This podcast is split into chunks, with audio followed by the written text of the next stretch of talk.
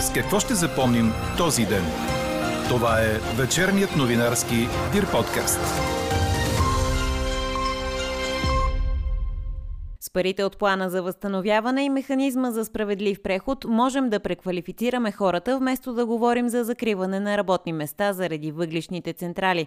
Останете с вечерните подкаст новини, за да чуете още от коментара на Костанца Рангелова, старши анализатор в програма Енергетика и климат към Центъра за изследване на демокрацията. И още от темите, които ще чуете. След като светът се събуди, обзетото плаха нападната ли е страна член на НАТО и какво значи това? Се оказа, че няма никакви данни падналата в Полша ракета да е целенасочена атака. У нас краят на COVID мерките беше ознаменуван с първи случай на грип А. Щастлива развръзка за кораба Царевна. След месеци блокиран на украинско пристанище, плавателният съд и капитанът вече са в България. Говори Дирбеге. Добър вечер, аз съм Елза Тодорова. Това са подкаст новините от деня на 16 ноември. През нощта ще бъде облачно с превалявания от дъжд, които до сутринта ще обхванат западната половина на страната и ще се движат на изток. Минималните температури ще са от 7 до 12 градуса, а през деня 11-17. Преди обяд ще бъде облачно на много места с превалявания от дъжд. Около и след обяд облачността от запад на изток ще се разкъсва и намалява, а валежите ще спират, последно в крайните източни райони. Още сутринта ще се появи западен вятър, който ще се усили и към средата на деня в Дунавската равнина ще бъде умерен и силен, а вечерта ще отслабне. Такава е прогнозата за четвъртък на синоптика ни Иво Некитов. Няма данни с нощният инцидент в Полша, при който загинаха двама души да се дължи на умишлени действия, нито че Русия подготвя военно нападение срещу НАТО. Това обяви генералният секретар на пакта Йенс Столтенберг след извънредното заседание на Северноатлантическия съвет. Според предварителната оценка, вероятно случаят се дължи на това, че украинската противовъздушна отбрана се е задействала срещу руските ракетни удари. Вината не е в Украина, Русия носи цялата отговорност с продължаването на войната, категоричен беше Столтенберг. Разследването на инцидента продължава. У нас в парламента се чуха сдържани коментари в посока на това, че няма поводи за тревога в страната ни. Парламентарните комисии по отбрана и външна политика изслушаха шефовете на всички служби, а шефовете на комисиите Екатерина Захариева и Христо Гаджев обобщиха – няма директна заплаха за България и много важно да се спрат спекулациите, които се чуват и от двете, така, и от двата, двете страни. От една страна първата спекулация, че Русия е целенасочено е нападнала територия на държава съюзник в НАТО, за да ескалира напрежението. Другото в обратната посока е, че украинските сили са направили това, пък за да въвлечат съюзниците в НАТО. Също така няма искане от, от полската страна, нито за активиране на член 4, който е консултации, нито пък да не говорим за член 5. Няма нужда България да предприема допълнителни действия, освен това, което е предприела още февруари месец. Също така, ясно е, че не е целенасочена атака към полската територия, т.е. няма умишен акт, който да се е случил и наистина е инцидент. Този инцидент нямаше да се случи, ако не беше атаката от Руската федерация вчера с над 100 ракети, които са изстреляни по обекти от енергийната инфраструктура с една единствена цел да се остави Украина на, топ, на студено и на тъмно през зимата. Служебният министр на отбраната Димитър Стоянов заяви, че не очаква конкретна заплаха за националната ни сигурност. Към момента това, което и нашите съюзници коментират, а и предприемат като действие е спокойна позиция, без да изисква някакво усилване, повишаване на степен на готовност на въоръжените сили или усилване на източния фланг. Това говори, че не се очаква нещо чрезвичайно да се случи на наша територия или на която и да е друга територия от съюзна държава. А служебният премьер Гълъб Донев обяви, че ще свика съвета по сигурността към Министерския съвет. Експлозията на двете ракети в близост до границата на Полша с Украина, при която загинаха мирни граждани, налага спешно преосмислене на следващите ни действия, с които да запазим мира. Сдържаният тон и твърденията основани на факти са задължителни, защото става дума за война. Дрънченето на думи е излишно. Не е възможно да изпълним ангажиментите си по плана за възстановяване за намаляване с 40% от въглеродните емисии, без да закрием въглишни тецове. Имаме обаче изключително много средства, които можем да използваме и от плана, и от механизма за справедлив преход. Това обясни за подкаст новините Костанца Рангелова, старши анализатор в програма Енергетика и климат към Центъра за изследване на демокрацията. Ден след посещението на работната група на Европейската комисия по плана, ръководена от Селин Гауер и възникналите спорове между партиите у нас за съдбата на въглишните централи. Според Рангелова трябва да се наблегне на качествени планове за адекватен преход и за преквалифициране на хората.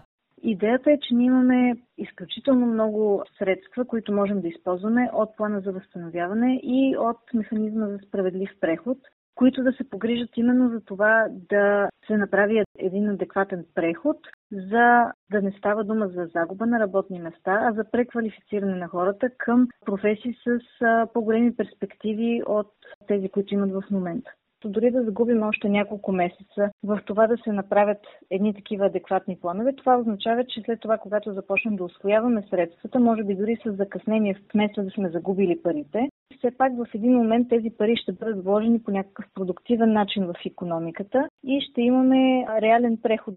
Останете до края на вечерните подкаст новини, за да чуете целият коментар на Костанца Рангелова. Очаквайте и резултата от гласуването в днешната ни анкета – и пари от Европейската комисия и работещи въглешни тецове. Мислите ли, че ще стане така?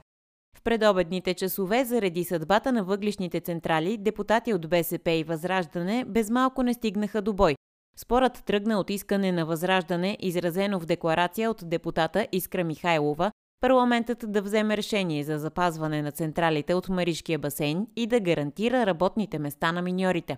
Вчера всички медии беше акцентирано посещението на работната група за възстановяване и устойчивост към Европейската комисия или иначе казано, уважаеми колеги от евроатлантическите фракции, вашите началници.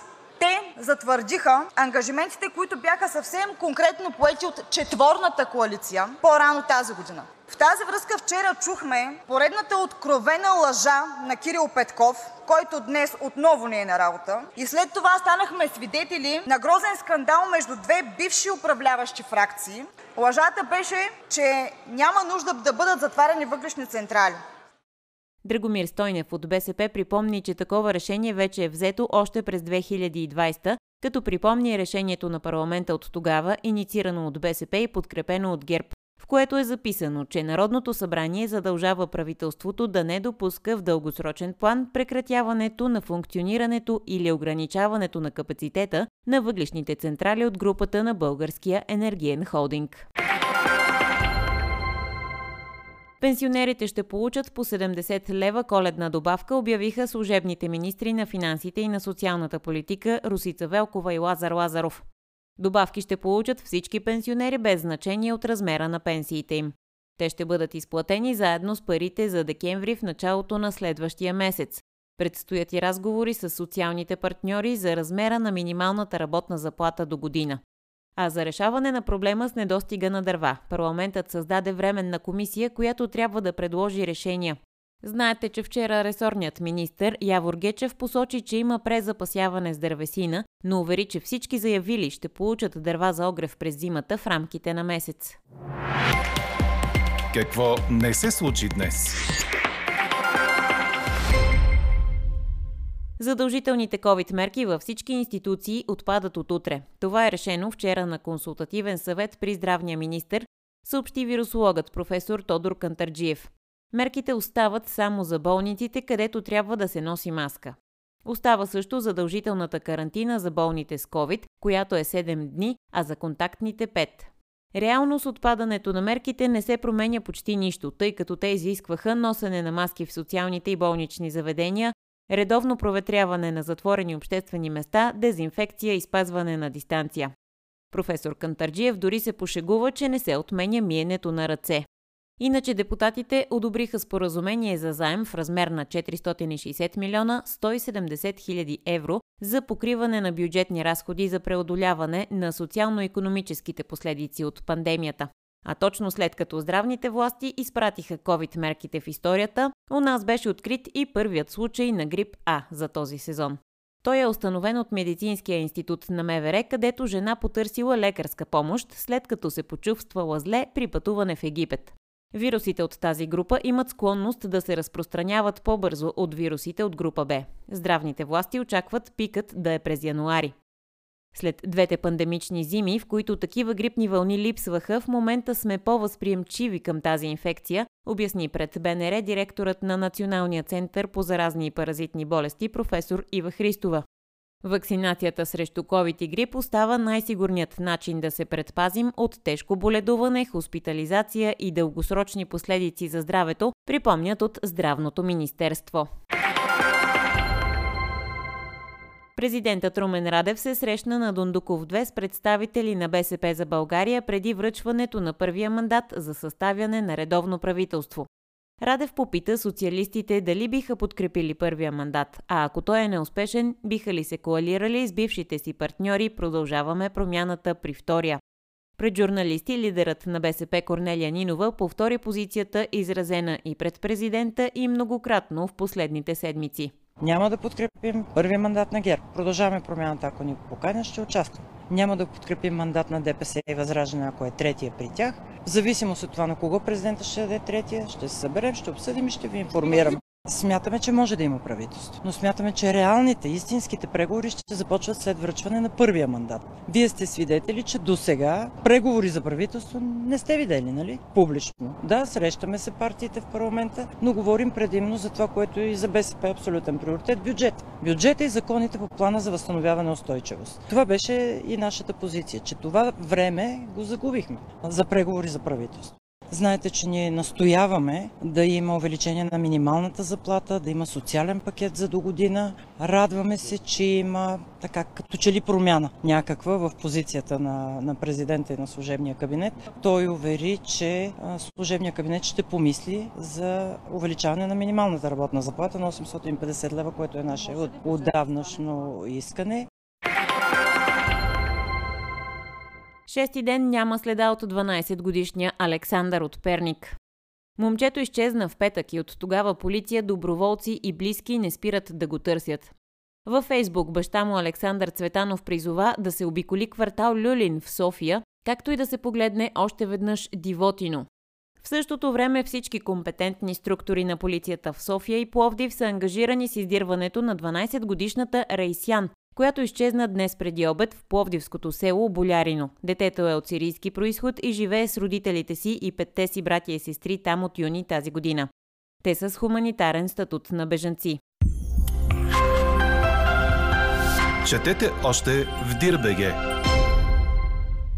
Въпреки, че до старта на световното остават едва три дни, сред основните теми в света на футбола продължава да е чутовният скандал между Кристиано Роналдо и ръководството на Манчестър Юнайтед. Огромната част от бившите и настоящи съотборници на португалеца осъдиха атаката му по ръководството, но има и такива, които го подкрепят. Според Вестниксън, бившият английски национал Дейвид Бекъм е застанал на страната на Кристиано и е нарекал неуважително отношението на червените дяволи. Той е останал недоволен и от някои бивши играчи на Манчестър Юнайтед, които публично критикуваха Кристиано. Ако Роналдо напусне червените, Бекъм е готов да покани играча в своя клуб – американския Интер Майами. По този начин петкратният носител на златната топка, който през лятото не успя да си намери нов отбор, ще премине в армията европейски играчи в Мейджор Лиг Сокър. Корнер припомня, че португалецът предизвика скандал с интервю, в което се изказа неласкаво за ръководството и треньорския щаб на Манчестър Юнайтед, а също така постави под въпрос правилността на политиката на клуба. Чухте вечерния новинарски Дир подкаст.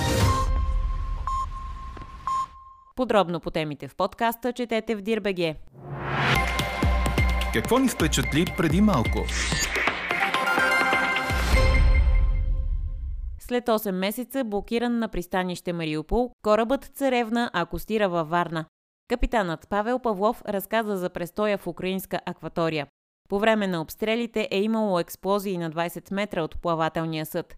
Криехме се в машинното отделение, за да попаднем под нивото на ракетите. Дълги часове изкарвахме там, разказа капитан Павлов пред журналисти.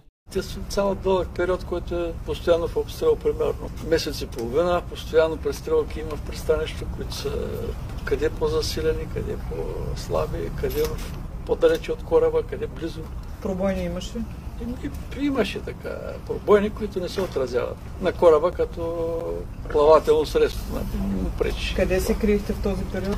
Еми в машинно отделение, за да попаднем под нивото на Акея, така за всеки случай, за по-безопасно. Екипажа там ставаше. Часове дълги изкарвахме там. Екипажът му не е имал проблем нито с украинските, нито с руските власти, извън това, че корабът не е имал как да напусне пристанището. През април 14 души от екипажа бяха евакуирани. На борда на Царевна остана само капитанът, двама български и двама украински моряци. По-късно екипажът беше попълнен с още украински моряци. Корабът отплава от Мариупол на 10 ноември, но пристигна едва днес, тъй като 4 дни трябваше да чака на Керченския проток. От компанията собственик изтъкнаха, че благополучната развръзка е резултат на дипломатическите усилия на българските власти. Каква я мислехме, каква стана? И пари от Европейската комисия и работещи въглишни тецове. Мислите ли, че ще стане така? Това ви питахме днес. А превес от 71% има отговорът не. Ето и два от коментарите ви по темата. Според наш слушател, цитирам, абсурдът при нашите национални предатели е, че за да вземат 10 милиарда сега, са готови да жертват три пъти по толкова за следващите няколко години. Друг казва, нито пари, нито централи. С такива съюзници толкова.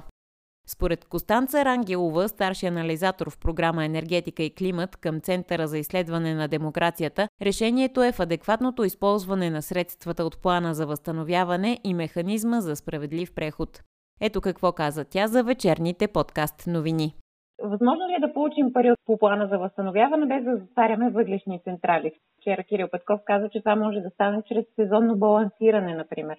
Това реално не е възможно, най-вече защото ще изисква изключително много субсидии. Т.е. въглишните централи в България до преди енергийната криза се ползваха от изключителни субсидии, които идваха от една страна от сметките за топ, които плащаме на за електричество, включително битовите клиенти, от друга страна от фонд сигурност на енергийната система.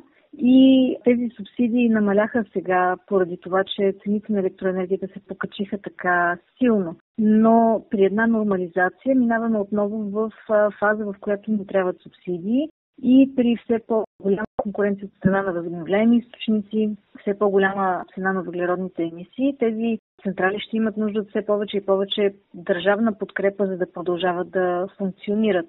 И едно такова положение, при което намаляваме тяхното производство, за да си изпълним обещанието, което сме, т.е. ангажимента, който сме поели в Националния план за възстановяване, за намаляване на емисиите, това означава просто, че ще трябва още повече пари да се наливат като субсидии, което е изключително неефективно. Разбира се, може да се направи, но струва скъпо и няма логика в това. Тогава как да намалим тези 40% въглеродни емисии, без да пострадат работни места?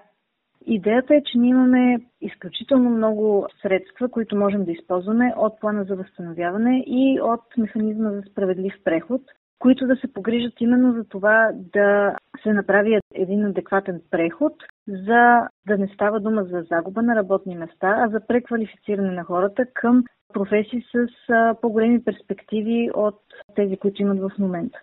Депутатите днес спориха има ли решение или не за запазване на централите от Маришкия басейн. БСП припомняше за такова от 2020. Ами проблемът е най-вече, че ние не трябва да спорим кой е виновен и има ли такова решение. Въпросът е, ние не трябва да спорим за това дали и как да запазим въглишните централи, защото те са в тежест за бюджета и са бизнеси, които ще стават все по-неефективни, все по правещи огромни загуби и няма да бъдат нещо, което да допринася за развитието на економиката. И от тази гледна точка, това, което трябва да се мисли е как те да бъдат трансформирани в нещо продуктивно, което ще има по-голяма добавена стойност и ще води до економически растеж и развитие на регионите, а не да се чудим как да продължаваме да тъпчем на едно място. Трябват някакви иновативни решения, а не решения, които да ни помогнат да продължим да си тъпчем на едно място, както казах.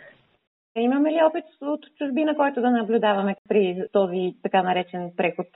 Повечето държави в, в Европа са успяли да завършат своите планове за справедлив преход, в които имаме конкретни проекти, които започват да се изпълняват. В България имаме едно забавяне и проекти, които са изключително кратки, липсват им подробности, не са били включени местните власти или като цяло всички заинтересовани страни в процеса на изготвяне на тези планове. Тоест, ние трябва да гледаме как трябва да изготвяме тези планове, така че те наистина да бъдат в полза на въглишните региони. Тоест, трябва да погледнем всички държави, които вече са изпълнили, били са им прияти плановете за справедлив преход и със сигурност има много държави, които са блеснали на фона на останалите с адекватни планове за това как да се случи наистина този преход. И това трябва да бъде наистина нашата основна пътеводна звезда напред, т.е. да се опитаме да направим някаква реална стратегия как точно ще се случи този преход, защото единствено можем да го забавим и да го направим по-тежък и по-скъп за економиката. Ние не можем да го спираме безкрайно и да го спъваме. Дали ще имаме време да го направим това преди да загубим парите по плана? Ами, време със сигурност а, сме притиснати от времето, но това, което трябва да се направи е наистина качествени планове, защото дори да загубим още няколко месеца в това да се направят едни такива адекватни планове, това означава, че след това, когато започнем да освояваме средствата, може би дори с закъснение, вместо да сме загубили парите, това означава, че все пак в един момент тези пари ще бъдат вложени по някакъв продуктивен начин в економиката и ще имаме реален преход, защото ако направим някакви набързо скълъпени планове, в които не се знае дали парите ще отидат реално при хората от тези общини или ще отидат при определени големи проекти и компании с а, определени интереси в изготвянето на плановете, така или иначе това означава да се хвърлят парите почти на вятър. Така че наистина е по-добре да се отдели малко време, за да се пренапишат плановете и да се направят по по-адекватен начин и след това да се освояват средствата по начин, който наистина може да осигури трансформация на регионите. Така приключва днешната ни анкета. Новата тема очаквайте утре в 12. Приятна вечер! Слушайте още, гледайте повече и четете всичко в Дирбеге.